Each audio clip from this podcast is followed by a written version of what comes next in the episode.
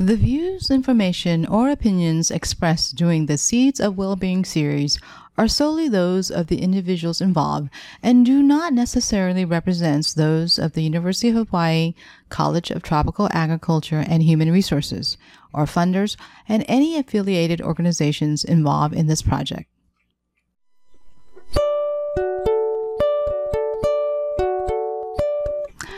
Welcome to a Seeds of Wellbeing Voices from the Field podcast featuring voices of Hawaii agriculture producers for Hawaii agriculture producers. These podcasts are made possible by a grant from the University of Hawaii College of Tropical Agriculture and Human Resources, also known as CTAHR, and the Seeds of Wellbeing, or SOW project, and is supported by a grant from the U.S. Department of Agriculture, National Institute of Food and Agriculture, and the Hawaii Department of Agriculture. The intention of these podcast series is to create a safe space for respectful and inclusive dialogue with people from across a broad and diverse spectrum involved in growing and making accessible the food we share together. A diversity of voices, perspectives, and experiences can serve to deepen mutual understanding, to spark creative problem solving, and provide insight into the complexities of our agricultural system. If you or listeners have experiences with Hawaii agriculture ecosystem from indigenous methods, permaculture, smallholder farmers to large including multinational agricultural industrial companies and everywhere in between, and you would like to share your story, please contact us. We welcome your voices and perspectives. Thank you, Christy, for joining us on the Seeds of Wellbeing podcast. Um, pests and invasive species came up as one of the top stressors for our ag producers in our survey. And so we're so delighted to have you join us in this conversation. So let's start by um, if you can just introduce yourself and who you work with. Christy, yes. Sure. I'm Christy Martin. I work for, actually, I work for the University of Hawaii uh, for a project called the Coordinating Group on Alien Pest Species, or CGAPS. And um, this group started as a partnership of agencies, university, and non government organizations um, way back in the mid 1990s. Remember then?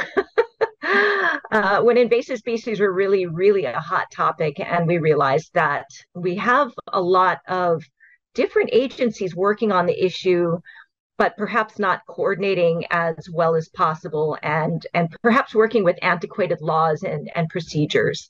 Uh, so not doing the best most protective actions to protect hawaii from invasives.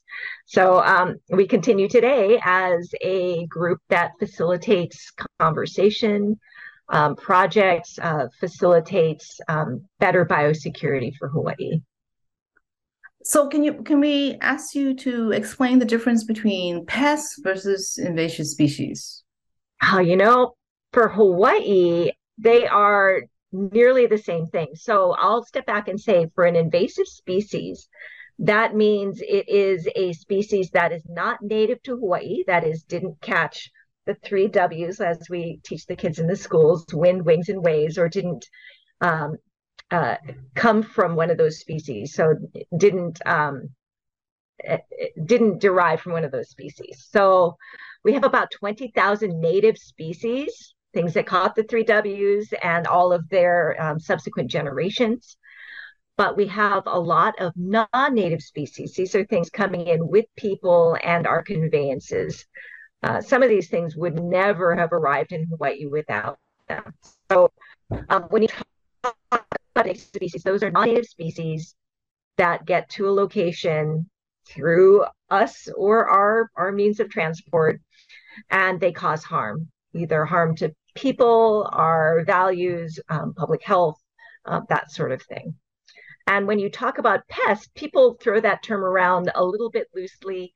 Uh, when we are looking at agriculture and agricultural producers, though, uh, the term pest is typically either a um, an insect or a, uh, a, it can even be a plant disease or even a plant that is not um, behaving well.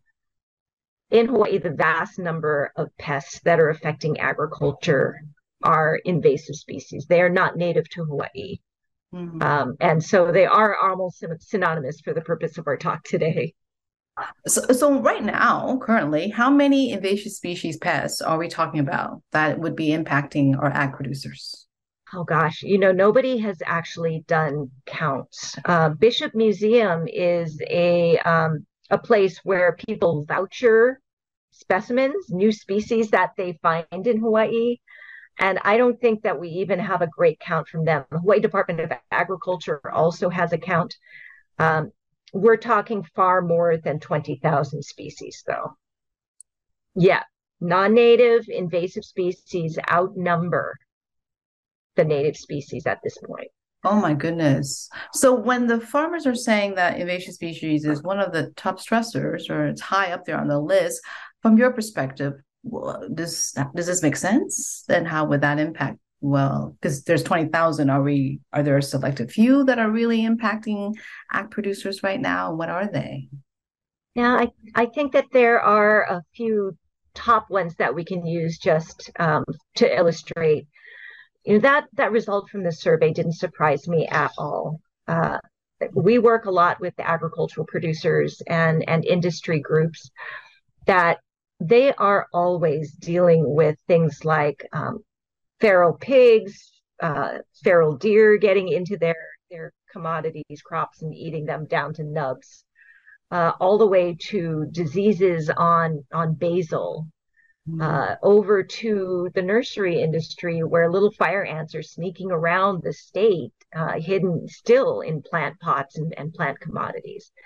Um, it's no surprise to me there are some top issues mm-hmm. but i think one of the things that that is so stressful for farmers is that it's almost like a whack-a-mole mm-hmm. when you think you're dealing with one then you have another one come in and you have to deal with that and it's a whole new regime and you have to do something completely different sometimes mm-hmm. it's just never ending and so it's it's it's unpredictable too because you don't know if there's going to be another one that's looming and it's going to decimate a particular crop or commodity.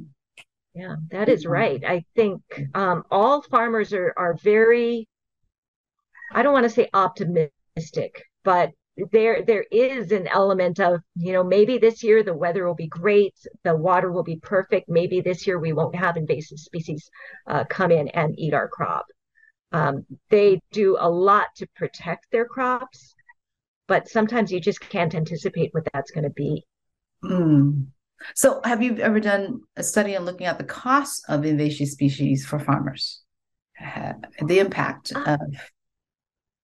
I don't think we have ever done a an accurate assessment of what that cost is. I think that would be very interesting because uh, it, it, it seems to be all mixed up in in the flow of work. You could do a, a an estimate of how many how much pesticides and maybe man hours and that sort of thing it would take, but you're also talking about production loss, um, mm-hmm. opportunity loss with invasives. So I think that'd be an interesting study to do. Oh, okay. So let's talk about some of the protection strategies, protective strategies that we currently are in place right now to help our ag producers from the next invasive species or the current ones we're, we're still struggling with. Could you yeah, give us an explanation about what, what are working well and what is not working so well? Yeah, well, let's start with prevention. Prevention is a really tough topic to to discuss and and conceive of. So um, but in general, Hawaii, because it's a state of the United States, we have um, the U.S. Department of Agriculture and Customs and Border Protection that do the inspections for foreign commodities coming in. So they look at things like um, ship uh, commodities coming in from um, Japan, China, or even you know Caribbean area Mm-hmm. Uh, that's that's what their responsibility is. So all of the pests that are found in outside of the U.S. Mm-hmm. that is USDA uh, primarily. The State Department of Agriculture, the Hawaii Department of Agriculture, does domestic importation uh, issues. Uh, so they look at domestic imports of things coming over from California or maybe Florida, mm-hmm. uh, and um, and when you have two different agencies, they have two different mandates and honestly two di- different lists. Mm-hmm. So USDA is not looking for everything that could be a pest of Hawaii. They're looking for a short list of things that could be problematic to agricultural trade in all honesty. Um, and Hawaii's not a major uh, agricultural trade partner. Um, um, so we don't have a whole lot of things on on those lists. We do have a few, you know, good things, and we've got great people um, that will look for things. Hawaii Department of Agriculture has a much more protective list, mm-hmm. but they don't have the um, the staff and the procedures and and the workflow that and honestly the regulations the rules uh, to do the best most protective um, work that we could see so so there's a few gaps some of them are because of laws some of them are because of capacity and some of them are are simply because we've done things this way for a long time and we're not changing mm-hmm. so some of it is human nature so, for instance, if when we, when we leave Hawaii to go to the mainland, we have to get our bags inspected, and you know it's agriculture inspected. Now, for for mainland folks, when they come to Hawaii, that's not necessarily the case, and so that does, I mean, to me, we're so vulnerable on an island. It's you know we have the form on when we are on the plane to say, "Are you bringing any?" But it's just a form, and and is that being monitored? sufficiently to make sure that we are protecting ourselves from um, stuff that's coming potentially hitching a ride uh, from the mainland. Yeah. So there's a couple of issues mixed in there. So uh, let's try and try and get at that prevention issue. Um, so you're right. There is inspection uh, as we leave. Mm-hmm. That is largely to protect California from the invasive pests that have invaded Hawaii. So things like fruit flies. Mm-hmm. Uh, and it is paid for by them.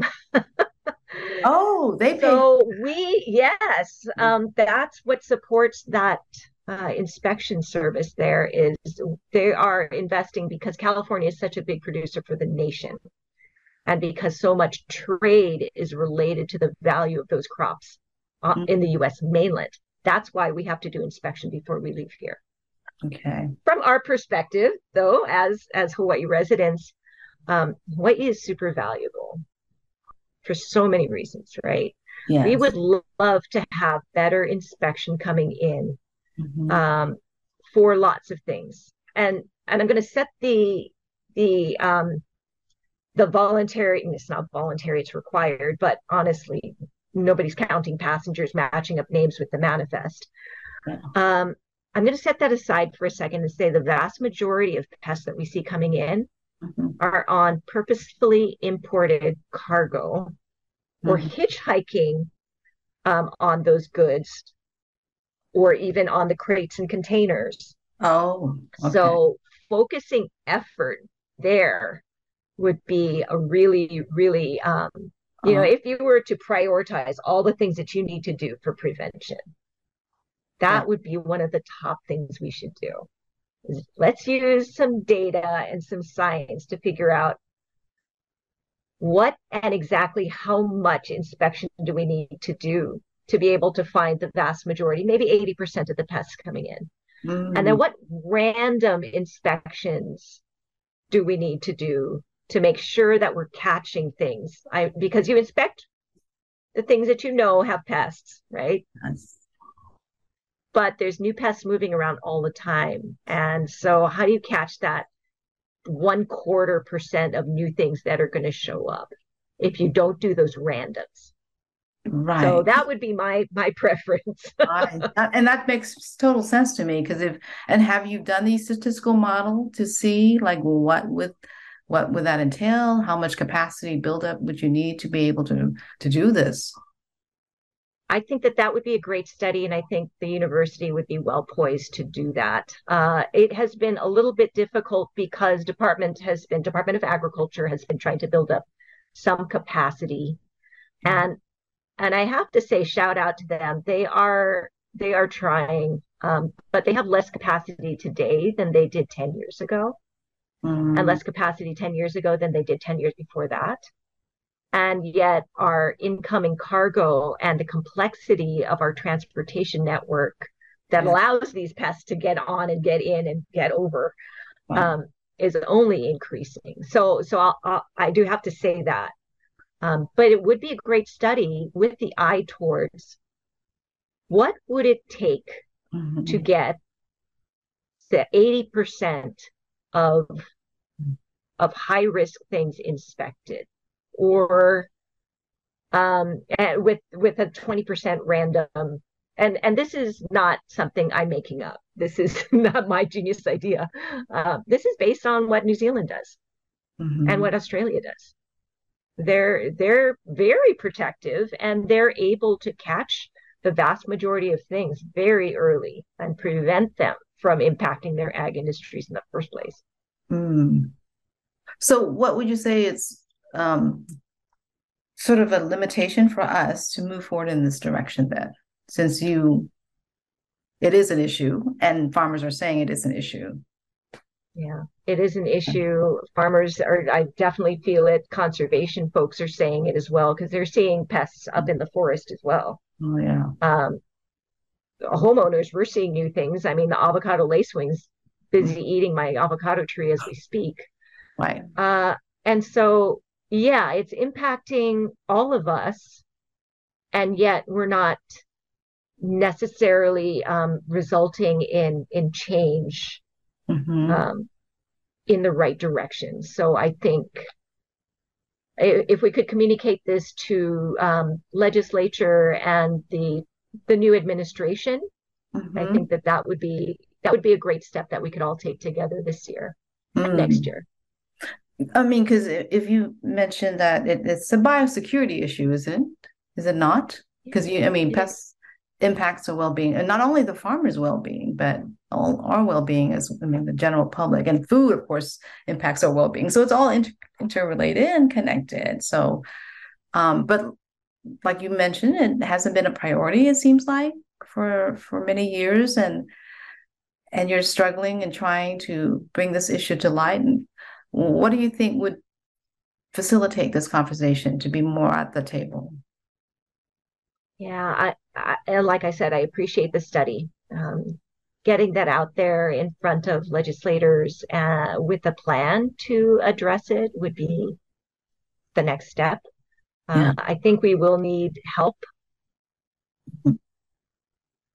Yeah, I mean, because I see you're smiling, but I imagine it's not a. Yeah. Uh... it's not a happy issue. Not a happy um, issue. And honestly, honestly, we we have a plan. We've got the interagency biosecurity plan. Uh, that was the priority of the previous administration, mm. but it was a public process, and um, everybody came to the table with what they thought needed to happen, and it's a ten-year plan. We're halfway through that. Mm. It's a mm. 2017 through 2027 plan. Okay. And we've been able to achieve about half of the nearly 150 items on the plan, either achieve it or or mm-hmm. start it. But what's left are the hard things. Mm. Things like better border biosecurity, um, building up the Department of Agriculture to work smarter and um, and focus their limited effort in in the best possible ways. Mm-hmm. Uh, and so it's it's not without a plan, a game plan, and uh, and yeah, legislators are aware. I think that they can sometimes be a little bit overwhelmed. Give me the one thing that we need to do together this year, and then tell me what the one thing is going to be for next year, and then the one thing after that, so that they can see that it's a a foundation mm-hmm. and where we're going to be at the end. I think that that's some of the communication that needs to happen.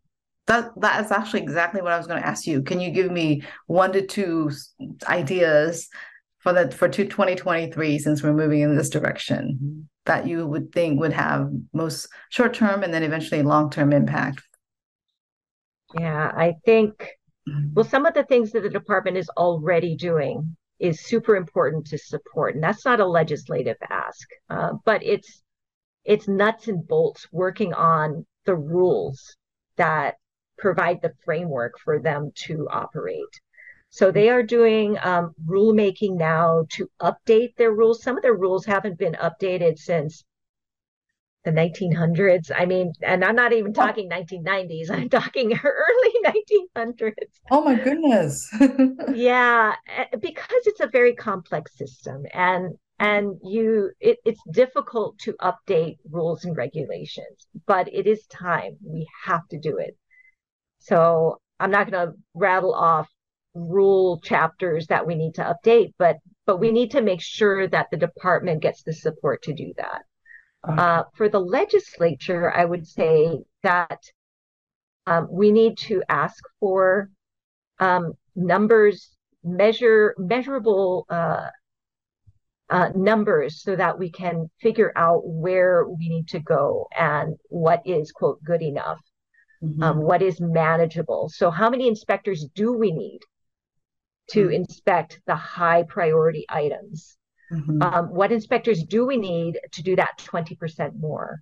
How many inspectors do we need? And what type of equipment also? What types of technology do we need to be able to inspect non agricultural items? Because that's where they focus is only on the ag items. And then there's things that are coming in with pests um, that are not agricultural items, which they tend not to focus on. But like so, what? Can you give us some examples? Yeah, sure. Um, there can be things coming in. Uh, for example, we've, uh, what is a good example? Um, we can have shipments of, for example, household goods uh-huh. and um, or or building materials. Let's let's go with that one. Building materials. It's got lumber. You got everything stuffed into this one shipping container, mm-hmm. uh, and because there's no agricultural commodities in there, mm-hmm. they will not take a look at it. But the the container may have been on the ground in an area that's infested with red imported fire ants. Mm. Uh, and they could have moved into the container with the sh- with the materials that get staged outside mm-hmm. and get completely transported over. That's outside of what the Department of Agriculture can um, and and will do at this point because um, I think they feel it's not clear in their their authorization. So once we get a handle on the high risk agricultural commodity inspection, yeah. Um, we need to build up some of those other capacities. Oh, okay. And the high risk commodity inspections are like, like you mentioned, the cargoes and all the the shipping containers that come in. Well, the high risk things are are the agricultural products that we we bring in and so the pests of agriculture that we're seeing ride in on the agriculture we import to consume or plant mm-hmm. so we have to make sure that those commodities are inspected that's where they focus their time they can't do 100% inspection um, they they sometimes do paper inspections but I think, again, a numbers based approach. What is our target? How do we know we've met it? And how do we get some of those random inspections to um, use data to inform future inspections? So, how would you respond to folks who said no, no more inspection, no inspection, please? That would just be hindering our ability to do what we need to do. I guess I would offer them a tour, first of all, of our agricultural producers. One of the most eye opening tours I ever did was visiting farmers in, in upcountry Maui. And just their stories of trying to produce um, are heartbreaking. They run these farms, they are older generation. Some of them are just new up and coming farmers, and they're just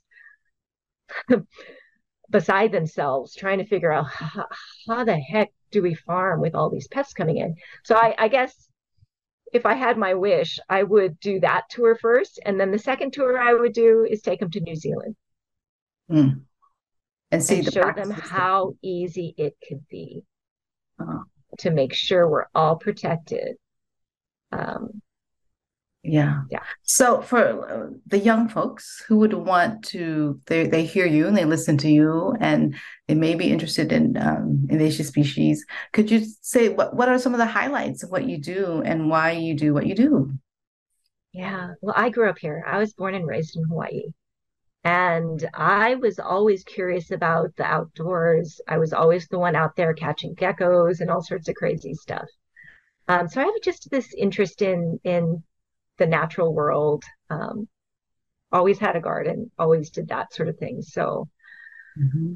I think for those of us that that really deeply love what we have or what we used to have, um, it's not a lost cause.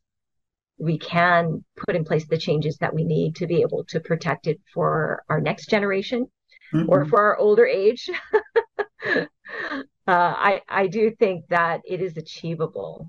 And there's examples out there in so many places, not just New Zealand. There's so many examples out there of what we can do. We just need to be a little bit more humble um, and a little bit more open to doing, rolling up our sleeves and doing this work to to protect Hawaii. And so, what sort of training would you need to be able to do what you do? Again, I'm, I'm trying to the workforce oh, development. Oh, next gen. Oh, yes. Let's get my replacement. Let's do it. well, a, a, little bit more then. I did go to the University of Hawaii. I went there for my bachelor's. I I was not that interested in the strict zoology path or the botany path or even the ag science path. So I wrote my own program and I put in there all the things I thought I would need. Um, so environmental science, I took um, fisheries production, all sorts of random classes. Um, so if you take a strict path and want to do some um, some very core agricultural or conservation, the university is a great choice. There's a lot of universities that are great choices, but but look look here at home too. Mm-hmm. And then there's always the non-traditional path. Uh, there's a lot of jobs that don't require the two-year, four-year degree, and and those are just as valuable. This whole community has to work together, and so uh, it'll take the people with the two, four-year degree, they'll the the masters, the PhDs, as well as the people that you know roll up their sleeves and and do the the trade skills and and the farming and things like that. It's Mm. Um, so all of us can can work together. There's a path for everybody out there. Mm-hmm. And if people are curious about, you know, well, what about me? Um, what about my path? Here's my background. Where sh- how should I move forward? There's always mentors out there too. Mm. And don't be afraid to ask, you know, how did you get into your job? I kind of like your job. I want to I want to do something like that. So um, lots of opportunities, but something more actionable you could um, you could volunteer at farms. You could also do some other types of conservation work that are paid. Uh, Kupu is a great program that is paid internships that work in conservation, and you learn some of those same skills that you would need for agriculture. Uh, other opportunities for local Native Hawaiian students, there's the PIPES internship program. So there's lots of support out there for you and lots of people trying to make sure that our young people stay here, either agriculture, conservation, some green job, mm-hmm. um, or or other path. But um, but there's definitely mindful planning and work that has gone into supporting local students that want to go into local agriculture or conservation. Oh, that sounds great, Christy. So um, we're going to end our conversation here. Just uh, any final words of wisdom or anything else you would like to share with our audience? Yeah, I just appreciate this opportunity. It invasive species. Sometimes people don't get that invasive species affect everybody in so many ways, but um, but farmers get it. Mm-hmm. Invasive species are a stressor. and for example, fire ants, when they move into your property, they can also be a public health issue and affect your pets. And nothing is more stressful than not being able to live comfortably where you are. And so, um, if we can all work together to put in place some of those changes I talked about, that would be amazing. Um, I plan to stay here. And so I'd love to be able to enjoy what I have today. All right. Thank you so much, Christy.